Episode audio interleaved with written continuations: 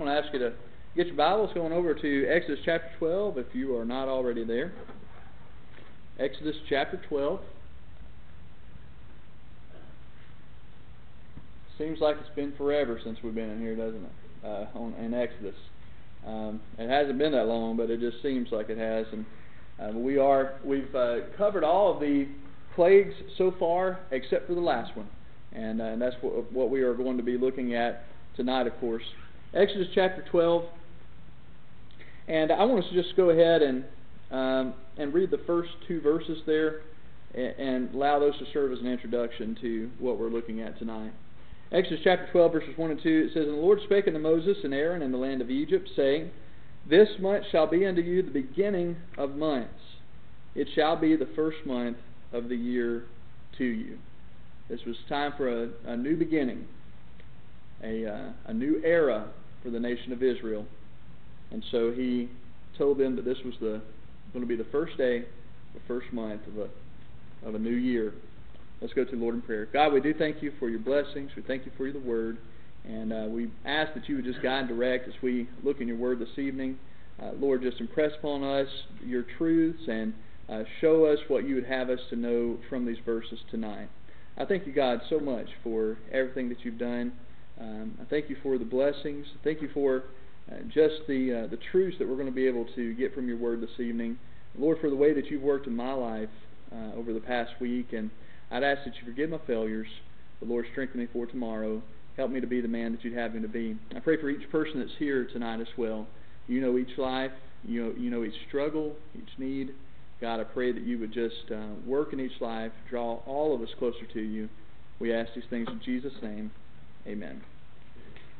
All right, in this chapter, um, we arrive at the final plague upon Egypt. And this plague is going to be unlike any of the rest of the plagues that we have looked at so far. The damage caused by this plague will not only cause discomfort, uh, but terror in the heart of all of the Egyptians.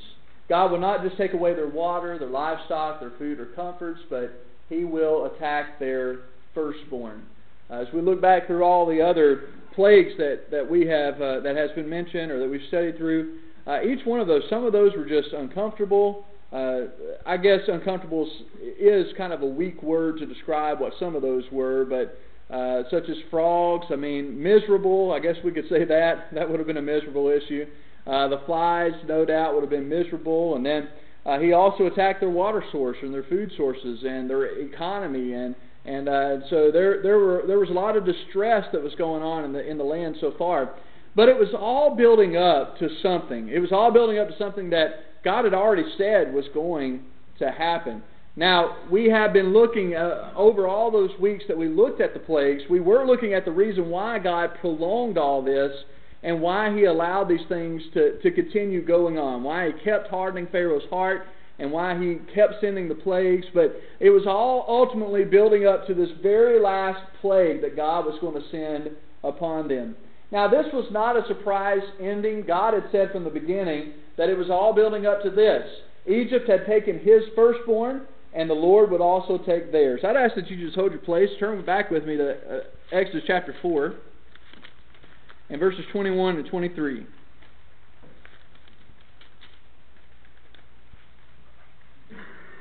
Exodus chapter 4, verses 21 through 23. It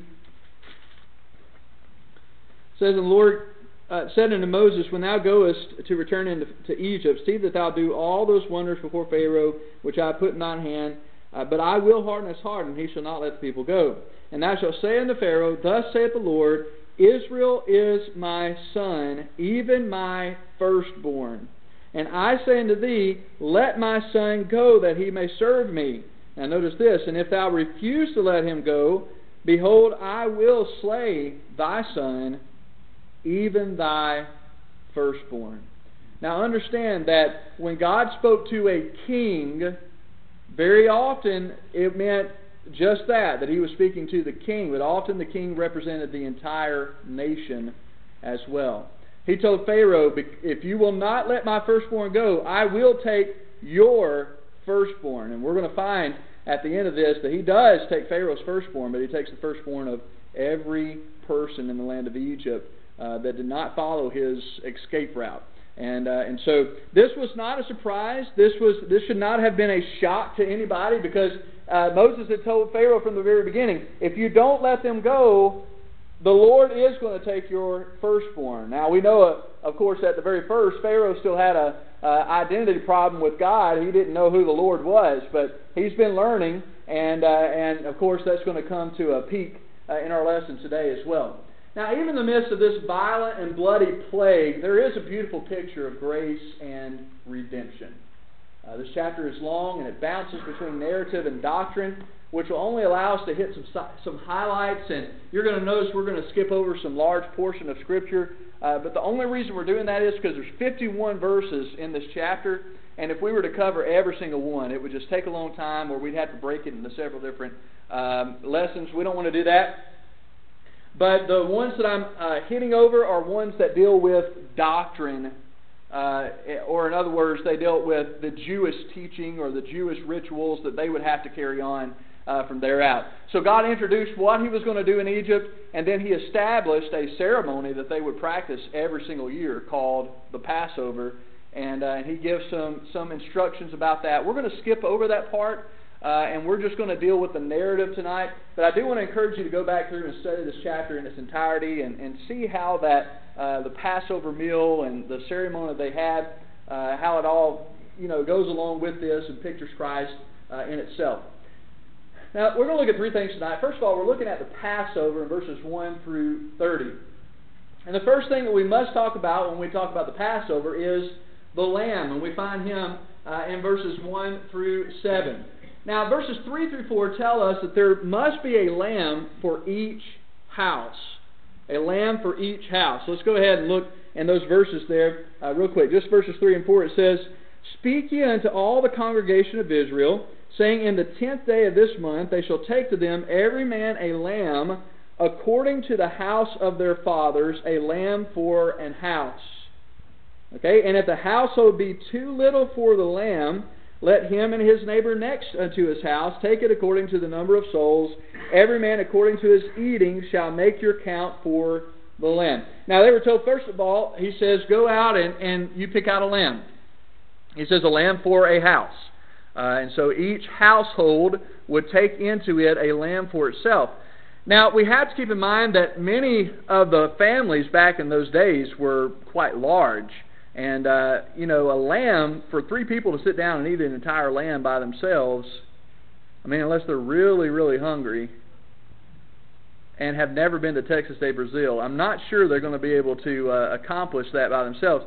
And so the Lord says He understands that. Uh, he, he's going to have some other instructions for them a little bit later on concerning what this lamb's going to be. But he says, take every lamb for a house. He says, the, if the lamb is too big for the house, if you only have a small family, then that family is to go meet with the family next to them, and they join together in what is eventually going to be this meal that, that uh, he talks about. And so he says, a house for a lamb. Uh, and I love what some of the old preachers used to bring out. He said, my old pastor in, uh, in Missouri, uh, he made a statement something like this that the uh, he said, notice the the house was never too big for the lamb, it was always if the lamb was too big for the house. And if we keep in mind, if we'll just put a, a red line through this whole story and name that Jesus as we go through this, if we'll just understand that it's all centers around what Jesus is going to do, uh, that is a beautiful picture. I mean, uh, the, the lamb, it, it was not that, that the house was going to be too big, that there were going to be too many people for the lamb to cover. He was worried that there wouldn't be enough people in the house for the lamb to serve. And so it, the, the lamb is more than sufficient, is the, the point that he was getting to there. But he says, a lamb for each house. Now, the next thing he says in verse 5 is, is that the lamb is to be without spot. He says, Your lamb shall be without blemish, a male of the first year. You shall take it out from the sheep or from the goats. Now, here's something we need to keep in mind. He does, he does uh, at the very end of this verse, he gives them a chance. That this has to come from the flock animals uh, such as, as sheep or goats. It, when he says take a lamb, it's a male of the first year, but it could be either or. And uh, as I understand it, goats were a little cheaper, or you know, maybe I don't know if a family wasn't wealthy enough, they may not have been able to get a sheep, but they could get a goat. I'm not really sure how that worked, but he says you could take it from either the uh, the sheep or the goats. But I want you to notice some of the criteria here. He says your lamb shall be without blemish. What does that mean? No sores, no defect, no spots, no sickness, okay? That'd be perfect. There could be no cosmetic issues with the lamb. There could be no injury issues with the lamb. There could be no illness with the lamb. I mean, it had to be completely perfect. And so you, they didn't go out there and say, well, I have 50 lambs, that one's the runt. or I don't mind if I lose this one over here, I'll take him. No, he said, you go out, you get the very best you have. And I think there was a, an extensive inspection process they had to go through as they went through, and they had to check all over uh, this this lamb all over to see if he was going to meet the criteria that Moses had laid out. So it says in verse five, verse, verse five that it had to be without blemish. It had to be a male of the first year. And then he says, take it out from the sheep or. Now we see that the lamb was uh, ultimately for a sacrifice in verses 6 through 7. It says, And you shall keep it until the fourteenth day of the same month, and the whole assembly of the congregation of Israel shall kill it in the evening. And they shall take the blood and strike it on the two side posts and on the upper door posts of the houses, whereupon they shall eat it. Now, if anybody's ever been in Sunday school or vacation Bible school, none of this stuff is new to you or a mystery to you. We're just going back over the information. We are going to bring out some application a little bit later, later on all this, but we're just going back over this information. So I know, uh, you know, don't fall asleep on me, but uh, but this was ultimately to be for a sacrifice, as we find in verses six and seven. I love uh, always bringing out as we go through this text the fact that they were to take the, the lamb on the tenth day, but they weren't to get rid of it until the fourteenth day. Now, I think that might have been for a couple reasons. I think, first of all, because you might miss some things in an initial inspection. Let's say you go out and there's some kind of internal issues that are going on with the lamb that you may not find on your first brush through, if that makes sense. And so instead of taking that lamb in and uh, and killing it immediately, they brought it into the house. They were with it. I mean, if it had an upset stomach or there was some kind of issues with it, they would have found that out within those four days. And so that, that gave them more time to inspect and to look at it and, and to look it over, make sure there was no blemish at all with this lamb whatsoever. Are you keeping Jesus in your mind as we talk about this? But also, I think that this uh, this time, and what is what is usually brought out when we talk about these four days, is the fact that in these four days, uh, the, some of the people in that house would have gotten very attached to the animal as well. Now, death back then was not as taboo as it is for us today. I mean, it's disturbing when we see death today. We don't see it going on a whole lot. A lot of you aren't going out and slaughtering animals a lot. You know, it's not your daily ritual. They, it was for them. Okay? And so the, the sight of a lamb being killed would not in itself have been repulsive. And, if, and some of you are old enough to remember when you did have to go out and slaughter animals quite a bit. I mean, you just got accustomed to it. But when you take an animal in and it becomes a pet, and they'll tell you don't ever get a, give a calf a name if you're going to slaughter it, right? Because it won't happen when it comes to that day. Because what happens, you get attached to it. It becomes a it becomes a pet. It beca- you you begin loving it and, uh, and that's, that's when that emotional attach, attachment takes place. That's when it gets difficult uh, to, to make the slaughter. But he says you bring it in on the tenth day, and it stays with the family for four days. Now, how long does it, ta- does it take to fall in love with a puppy? It depends on who you are. Takes me a little longer.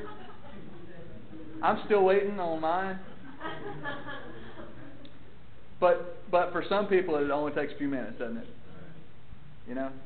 And uh, you imagine taking this cute little lamb in for four days, and there's going to people be some people get attached to it. Some are not. Some are. Some will be happy. I'm glad we're getting this lamb out of the house. Goodness gracious, take this thing out. but then some are going to be very attached, and there's going to be some, uh, you know, it's going to be a great loss for some in the house as well. And uh, but this was ultimately pointing towards a sacrifice, not only an animal that they were going to kill, but as we're going to find as we continue on, as an animal they were going to eat.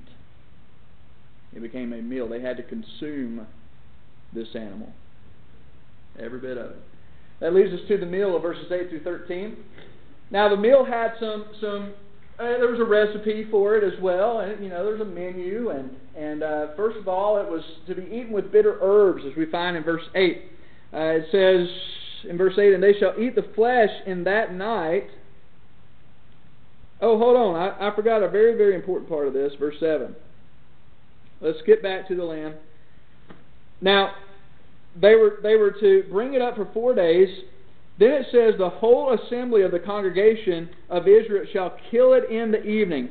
Meaning that it wasn't, it, this wasn't a small ordeal. This was a huge thing. There would have been a mass of people that are going out in the evening around the same time, and each one is slaughtering the lamb for their sacrifice that they're going to be bringing back into the house. It says the whole congregation of Israel is going to be going out to be there for the death of these lambs. And, uh, and so that's what they would have done. It says, in the evening, uh, before the sun, before, before dark, I, I've heard it explained one time that it's that period of time after the sun goes down, before it gets dark. Twilight, uh, and a translation of this is between the evenings which is, uh, yes, as she said, twilight. It's just that period of time uh, that you still have a little bit of light before it turns night. And so uh, they were to, to go, all go out at that time. They were to kill uh, this lamb at that particular time. And then verse 7 it says, And they shall take the blood, and what do they do with it? They apply it to the doorpost, right. And uh, it says that they, they're going to strike it on the two side posts on the upper doorpost of the house wherein they shall eat it. And I've even heard that um, a little bit later on that that basin would be sat at the floor or the threshold of that door as well, so that the entire door was, in a sense, sealed with with blood uh, as they entered in that night. Now, in verse 8, uh, we see the meal uh, again. It talks about being eat with, eaten with bitter herbs in verse uh, verse eight. It says, "They shall eat uh, the flesh in that night, roast with fire and unleavened bread, and with bitter herbs they shall eat it." Now, I I was trying to look for uh, an explanation on that because I've heard one. I couldn't find anything in the Bible as far as that is concerned, and so there may be some traditional issues. Well, why why do you think? what makes sense to you as, as why they would eat it with bitter herbs? Okay. The suffering that, that Jesus would go through, okay? Anybody else?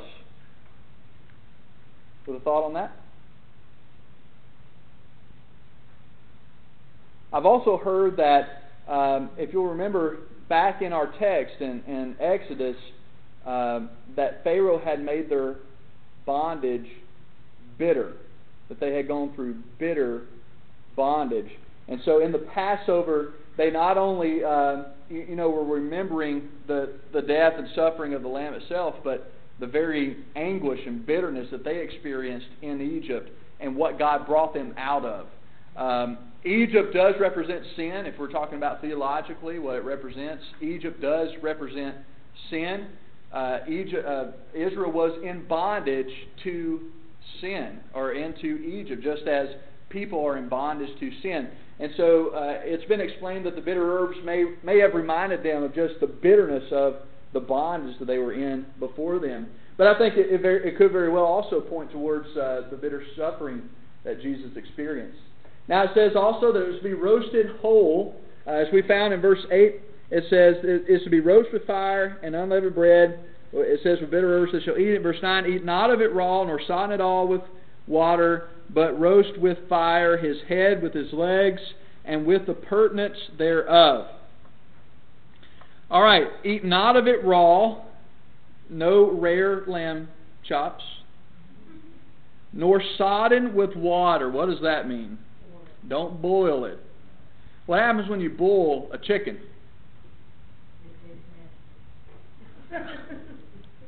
I like boiled chicken, thank you very much. What happens after you boil a chicken for a long time? Falls apart. And there is an issue with the bones that we're trying to keep from happening here, isn't there? See what? Yeah, right. Mhm. And uh, and any animal that you boil for long enough we'll we'll do that. Those bones will, will start falling apart. All right, so uh, it is it's not to be eaten raw. It's not to be uh, boiled with water, but he says roast with fire. His head with his legs and everything in between. Okay, so the whole lamb, you put him on there. I'm sure they would have field dressed it if you wanted to go there, but uh, but they would have uh, cooked from it with its head to its legs, everything there. It was all intact, in other words. And then we find in verse 10 that it was to be eaten completely. And it says, You shall let nothing of it remain until the morning, and that which remaineth until the morning you shall burn with fire. This was a this was an important fact. It wasn't try to eat it all. Uh, it was you're gonna you eat everything. Nothing remains until the morning. And if anything is remaining in the morning, if you have stuffed your kids and told them to have one more helping and to the point that they were just going to they just could not shove any more in, he said if there's anything left, burn it. But in the morning, I don't want to see anything left. God says, eat it all. Eat everything on your plate. I don't want any, I don't want anything left over. Man, I if I had a nickel for every time my dad had to tell my brother that, and I'd be a rich man. Now he never had to tell me that because I ate everything. but uh, man, he was just constantly had to stay on my brother. But uh, but God told him, He said, "You you eat everything." Not only were they to eat it, but this is my category right here. They were to eat it in haste. Yeah, they were they were eating in haste, and they had to they had to be ready to go. It, uh, it's going to talk about. We'll, we'll read some of the language here he uses in verse 13, in verse 11. It says, "You shall eat it. This is how you're going to eat it: with your loins girded." What does that mean? Ready to go. What does it mean to, to gird your loins? When you yeah you, you get skirts. Everybody wore skirts back then, even men. Amen, Robbie. Yeah, exactly. Everybody wore uh, togas or what tunics or whatever those things. Not togas, but tunics. And uh, and they would pull those things up to get ready to go. They they didn't want that thing tripping them up as they as they ran. He says, "Have your loins girded." Verse eleven. Uh, it says, "Your shoes on your feet. Don't kick your shoes off. Your staff in your hands." He says, "You shall eat it in haste. It is the Lord's Passover." Why? Because you're fixing to go. All right. As soon as I get done with them out there, you're leaving. So you need to be ready to go. Don't uh, I don't want to have to to tell anybody else get their shoes on when it's time to leave the house, okay? he says, "Have them ready. We're going." And uh, he says in verse 12, For I will pass through the land of Egypt this night, and I will smite all the firstborn in the land of Egypt, both man and beast. And against all the gods of Egypt I will execute judgment.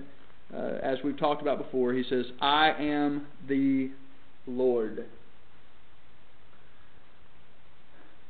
Now, this leads us to a memorial that he talks about in verses 21 through 28. We are going to go ahead and cover those verses real quick, and then uh, in a little bit we're going to be skipping some. Hold on just a second, actually, because I thought I left that out.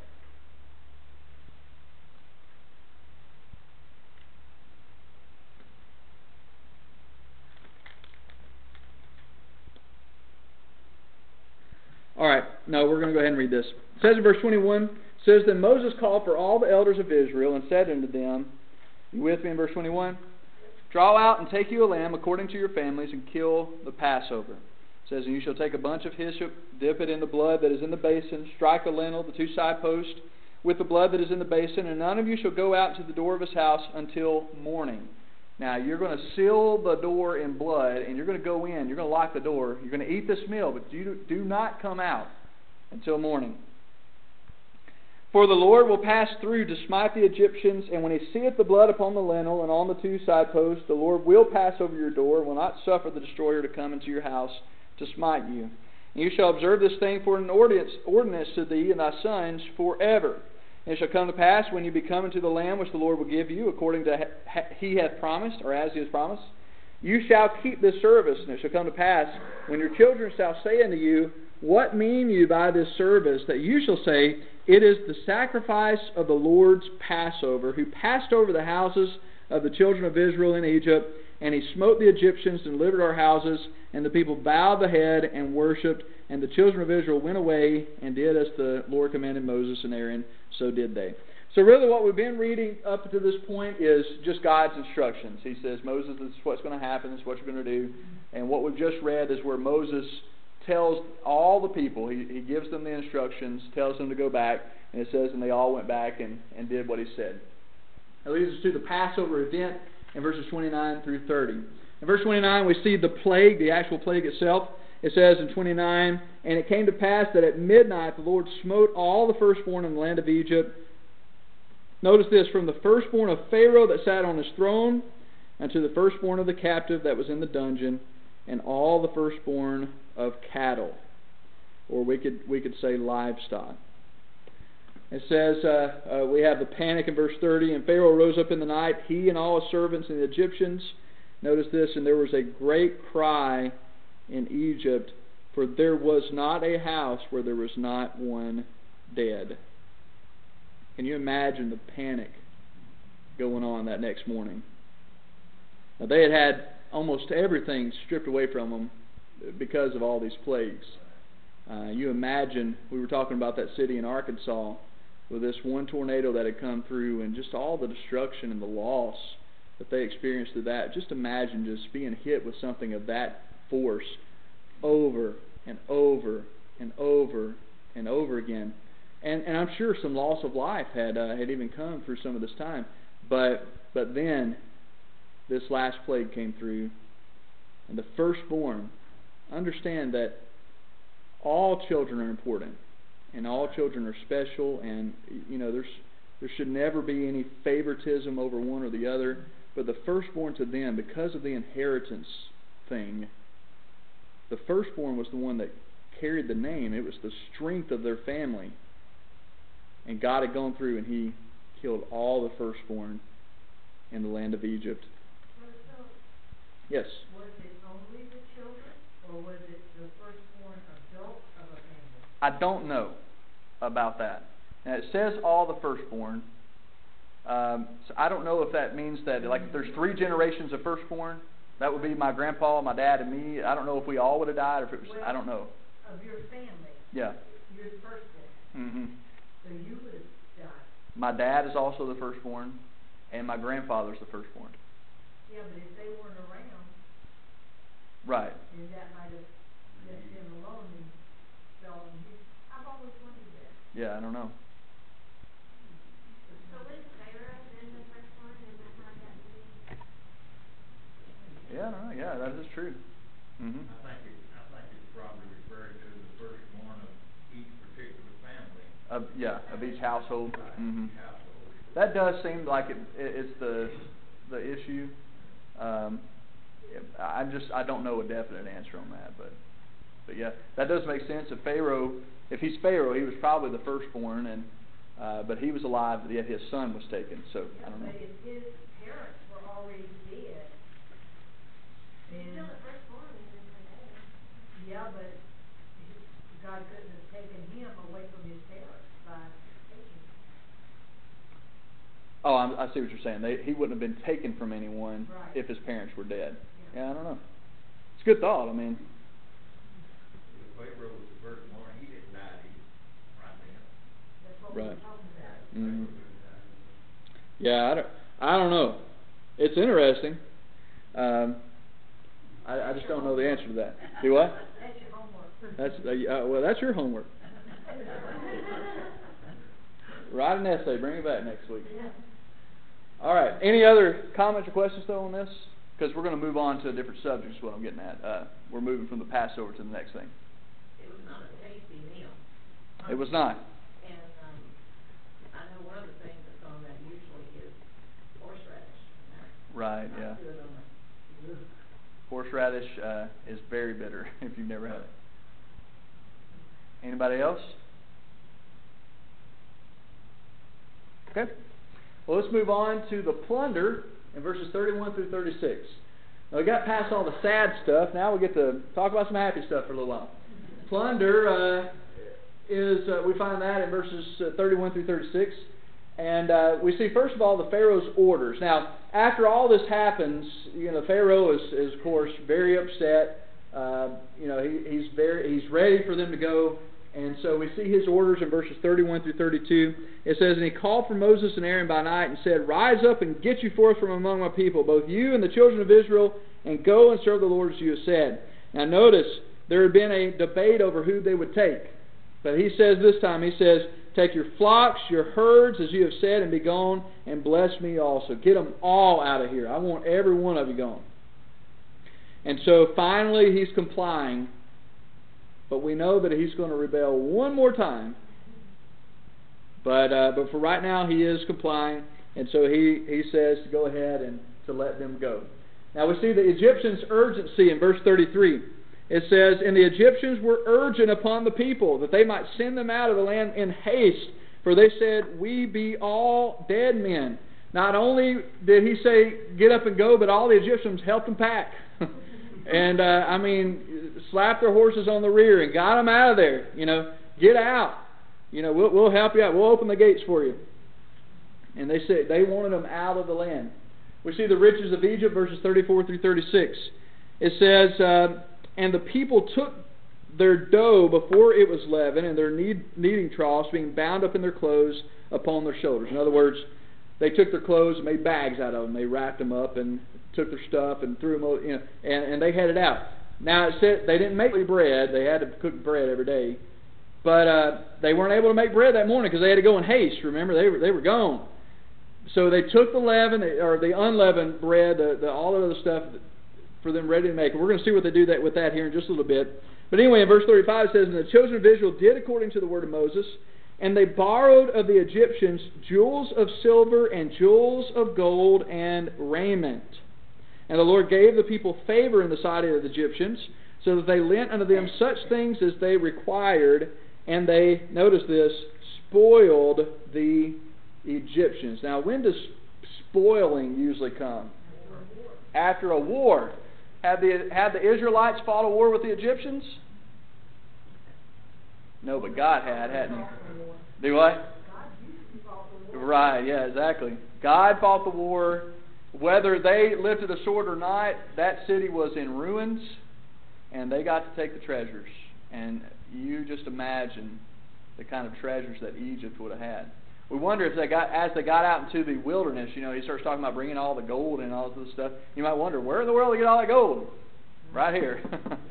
I mean, Egypt was full of it, and so they took their gold, they took their silver, they took their clothes, uh, the raiment, and and they headed on out.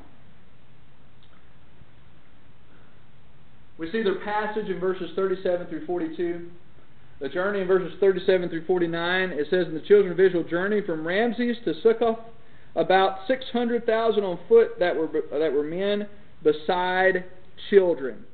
Uh, this 600,000 kind of gives us our figure on the 2 million. Uh, you know, there's estimate, almost everybody estimates about 2 million, but it's based off of this number uh, 600,000 men, then you have to include women and children into the mix, and so I think it, I think it's actually a conservative estimate of two million. There could have been more than that, but at least two million. And uh, it says those are the ones that all went out on foot. Uh, we see the calculations in verses 40 through 42. Did I finish reading all those verses, by the way? No. Verse 38. And a mixed multitude went up also with them. Notice that mixed multitude. What does that mean? Some others from other nationalities, right? I mean, there may have been some other people that were slaves in Egypt as well, but we also know that some uh, Egyptians wound up uh, going out with them too. And it says, uh, This mixed multitude went up also with them, and flocks and herds, even very much cattle. Verse 39, it says, And they baked unleavened cakes, here we go, with dough, which they brought forth out of Egypt, for it was not leavened, because they were thrust out of Egypt and could not tarry, neither had they prepared for themselves any victuals. They hadn't had breakfast yet, okay? And uh, and so they didn't have time to do all that then. So remember, they had taken all their dough, threw it in, you know, threw everything in their clothes, and took it on out there. And so it says when they got off to this uh, Succoth, uh, that's where they, I guess, they stopped somewhere around there and had their breakfast, and then they would have moved on. Uh, we see the calculations, verse 40 through 42. It says, Now the sojourning of the children of Israel who dwelt in Egypt was 430 years. Verse 41 is a very important verse. It says, And it came to pass at the end of the 430 years, notice this, even the self same day it came to pass that all the host of the Lord went out from the land of Egypt. If you were to start on the day of the Exodus, count back 430 years to the day, you would have a scene kind of like this. Egypt's leaving on this day, just as 430 years to the day, Jacob and his family had ridden in. To the same day, they're, moving on out of the land. Verse, uh, let's see, 42 says, It is a night to be much observed unto the Lord for bringing them out from the land of Egypt. This is the night of the Lord to be observed of all the children of Israel in their generations.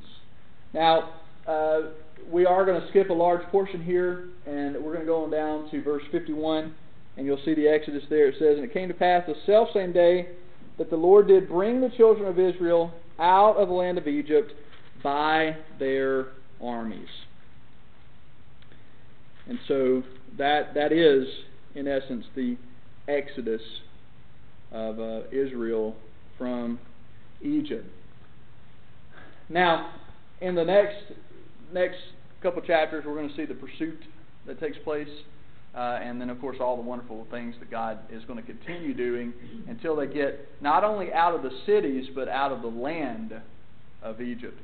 Now, keep in mind that they are they they're not only leaving the cities such as Ramses and some of these other cities, but the, they got to be brought out of Egypt altogether. They're they're leaving the territory of Egypt as well, and so God's going to uh, bring them, move them completely out of uh, the whole region of Egypt.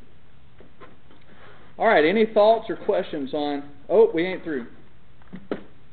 You thought we were, but we weren't. Now, what a beautiful picture of our own Passover. Matter of fact, I think Peter was the one who talks about Christ being our Passover.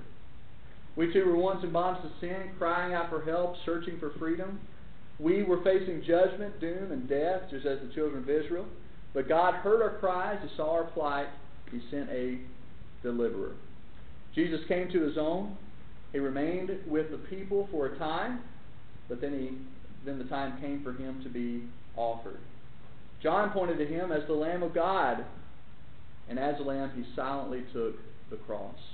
We know that he was beaten, he was bloody, he was bruised for our sins, but not a bone was broken. They hung him on a cross, and he died in the evening as all the congregation of Israel gathered around. Like the fathers in Exodus, we are responsible for what is done with his blood. Now, on the day of the Passover, the father killed the lamb. The blood was shed. The, the lamb's job at that time was done. It was up to the father on whether he was going to obey the rest of that command, which was not to let, let the blood lay there, but was to take the blood, apply it to the doorpost, because within that was salvation from God's wrath. Like the fathers in Exodus, we are responsible for what is done with His blood. We can either choose to let it just remain shed, or we could take the blood that is available and apply it to our hearts by faith. The Lamb has been slain, His blood has been shed, and we must choose whether to apply it to our hearts and be delivered, or to refuse, rebel, and face death.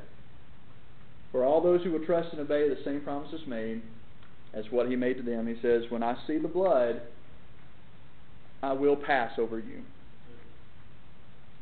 Beautiful, beautiful picture in Exodus 12 of Christ and oh man, there's so much more. I mean, this is just we're only able to scrape the surface, but I, I encourage you to go back and look through some of that stuff and and uh, see what more you can find. Don't make stuff up, but but there's there's some good stuff there. All right, anybody else with any word on our lesson for tonight?